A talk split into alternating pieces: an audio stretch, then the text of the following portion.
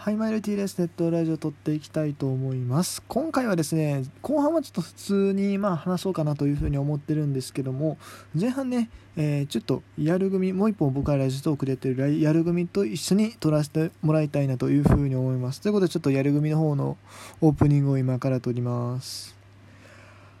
はい、マイ、あかん、またこれマイクがね、最近調子良くないんですよね マイクが調子良くないというか、アプリが調子良くないんですよ。なんかね、撮ろうとしてもね、全然こう、収録が開始されないことがあるということで、もう一回やり直します。なんかちょ、ちょっと一回、あれか、一回切ろうか、こっちは。ネットラジオ一回切ります。はい、えー、共通部分を始めます。えー、今回ですね、まあ、この2番組お聞きの皆さんにですね、お伝えしたいことがありまして、えー、両方いっぺんにちょっと撮らせてもらってるという形になります。まあ、何の話かと言いますとですね、今度はですね、僕がですね、ラジオトークでのライブイベントに参加させていただくことになりました。はい、ということで、もうライブイベント、どんなイベントかと言いますとですね、えー、っと、タイトルは、えー、つなげスポーツラブ、スポーツライブトークという、えー、イベントになります。まあ、どういうイベントかと言いますと、まあ、いろんなスポーツが好きな人が集まってリレー形式でこうラジオトークでライブを行っていくというイベントになります、まあ、僕が僕はねこう、まあ、普通に野球を見てるだけの人間ですけども他の参加者の中には本当にもうガチのアスリートさんが まあいらっしゃったりするので、えすごくまあ僕の回はもう正直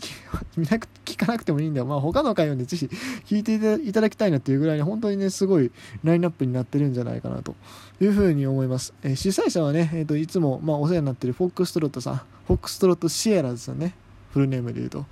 シエラーズさんがちょっとこう主催されてるんですけどもあの日本ハムファンのね、えーと野球語りたいラジオでおなじみのフォックストロットシエラーズさんが出演されてる番組な番組というか、えーと、ライブになるんですけど、まあ、フォックストロットさん含めは他にも野球系のいつもお世話になってる方とかもいろいろ出られたりするというところでちょっとラインナップをね紹介します。あラインナップの日付ね。日付これそう空いてないと意味がないんでねえっと今週末ですね。今週日曜日24日でよかったよね。あれ？24日 ?24 日ですね。そうですね。えっと1月24日の、えー、っと昼の部というか、まあ、夕方の部が4時スタート夜の部が19時スタートという形になっております。それでは、えー、タイムテーブル。夕方の部まずは、えー、田舎の文化人類から新作さんが大相撲について30分間大相撲ねちょうどこの日ね千秋楽を迎えるというところでまあそこら辺もね面白い話あったりするんでしょうか。大相撲でそう大相撲といえばね僕あれなんですよ。10年前にあこれあかん言わん方がいいかな。これ言わん方がいいやつまあまあまあ言うまあいいか。うんとね10年ぐらい前に10年ぐらい10年前ではないんですけど、まあ、10年ぐらい前にですね僕の、まあ、通ってた学校に白鵬さん来たんですよ。マジでいやマジで来たんですよ。そんでうちの学校に来てそんでなんか講演みたいなのされてたんですよね。なんかもう何話したったかとかね正直あんま覚えてないんですけどね。すごいもう僕が人生で会った中で一番思うかもしれないですね。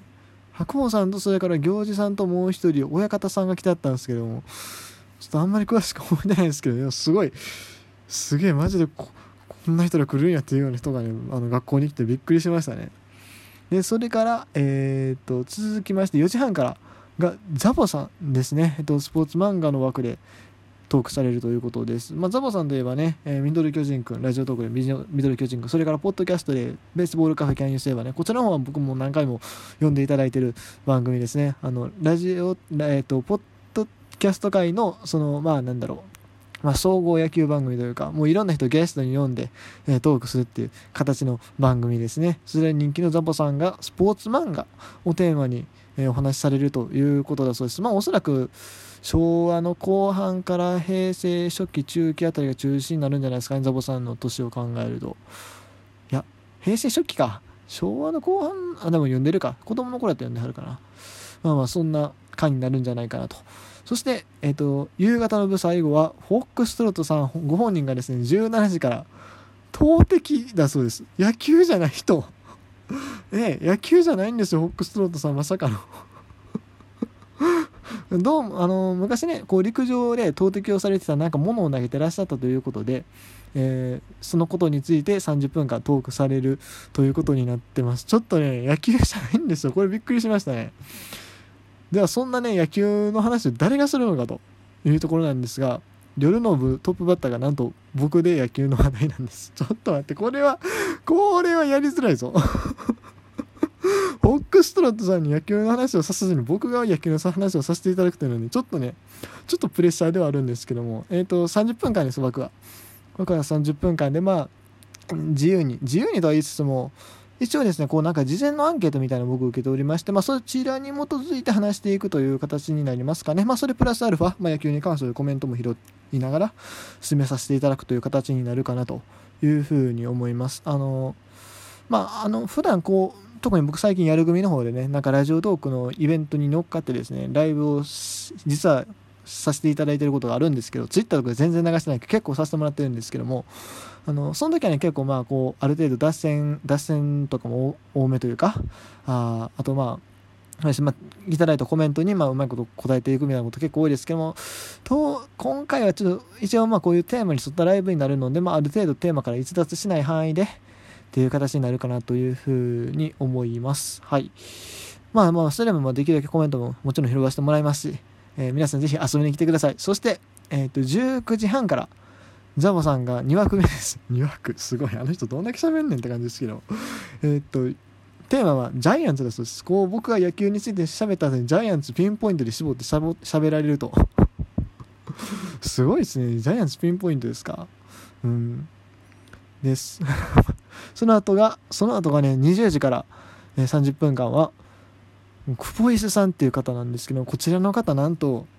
東京2020まあ2021になったけどあのパラリンピックに出場されるってことでいいのかな多分。そういう方だです、えっと、パラ水泳の選手で実際にそのアジアアジアチャンピオンだからなんかそんな感じらしいです。とにかくもうパラ水泳の世界で実績を残されてる、うん、マジのアスリートです。ちょちょっとねビビってますよ僕そんな方のそんな方と同じイベントにさ出させてもらうと、ちょっとね、やべえなって思ってるんですかね。まあ、コンペさんでも普段からこう、ラジオトークの方でね、積極的に発信されてる選手さんですね。で、それから続きまして、こちらもね、現役のアスリートですね。えっと、20時半から、翔ちゃんさん、ドイツの現役サッカー選手です。すごい。僕の1個年上らしいですね。ちょうどあの、昨日というか今日というか、えー、誕生日だったそうで、えっと、24歳になられたという話だったので、えー、僕の1個上にあたる方ですがちょうどね僕翔ちゃんさんとこの前まあやる組の方でね、えっと、いろいろお便りのやり取りさせてもらってたんですよ。まあ、やる組をお聞きの方はね、えー、まあ、実際聞いていただいてると思いますけど、お便りで、そう、もともとなんか、翔ちゃんさんの番組の企画の関連で僕に出ませんかっていうオファーいただいたところに、まあ、僕がこう、あのラジオトークでこういうイベントあるんですけども、出てみませんかみたいな逆オファーもしたりしつつ、まあ、それが、それでってわけじゃなくて、まあ、フォックスドットさんからもね、あの、翔ちゃんさんに直接お声がけがあったらしく、えー、出演されることになりました。いや、びっくりです。すごいな。翔ちゃんさんね、今、裏でライブやってはるんですよ。今4時とか、収録時間がもう5時前とかなんですけども、裏でライブやってはって、すごい。ラジオトークのね、スコアがえげつないことになってるし、もう、同時接続で100人、100人以上がこの時間に聞いてるんですよ、真夜中に。え、えぐないっすか？ね、そんな方の前で僕喋らせてもらうんですよ。ちょっと緊張っすね。で、そして21時からフィナーレを飾るのは、素晴らしい。えー、っと、ジンベエザメ久野さんですね。トークテーマ、宮西。えっと、宮西さんについてですね、えっと、21時から、えっと、枠は無制限になってるんで、多分、多分翌日の5時ぐらいまで行くんじゃないかなと。まあ、翌日の5時はないにしても多分、2時間はまあやると思ってますよ。というね、えー、形でですね、ラジオトークの方でイベントがありますので、えー、ぜひ来ていただければなというふうに思います。えー、まあ、僕なんか正直でもどうでもいいんですよ。僕以外の方、出演者がすごい豪華なので、もうぜひですね、皆さん来ていただければなというふうに思います。野球好きの方もね、そうでない方も、えー、ぜひ時間が合う方は、あ24日、ラジオトークライブ開いてですね、えスポーラブ聞いていただければなというふうに思いますので、よろしくお願いいたします。はい、ということで、えっと、今、共通収録部分終わりましたんで、後半いきます。いや、でもこれすごいことやけどね。後半のメンツだってすごいもんその前で僕がこう夜夜の部のねこう先頭バッタートップバッター喋らせてもらうと。プレッシャーですよ本当に。プレッシャーですよ本当にもう。ねえっ、とそんじゃ今日のニュースなんですけども。えっとねああこれもうちょっとまた5時になるな。ちょっと一回待とうか。なんでまずかっていうと5時になったらニュースがバッて入ってくるんですよ。ということで、えー、5時を過ぎましたので、ちょっと新着ニュース来ました。西部の外国人情報ですね。あんまりここまでなかったような気がするんですが、出てきました。えっと、富士見の左腕、カブス長身、ダーモリー、マット・ダーモリー投手を獲得と。ラリーが通算29勝2勝0敗、196センチの大型左腕、でか 藤波クラスですね、でかさは。平均152キロの直球、すごいな。そこにチェンジアップというこの緩急が魅力と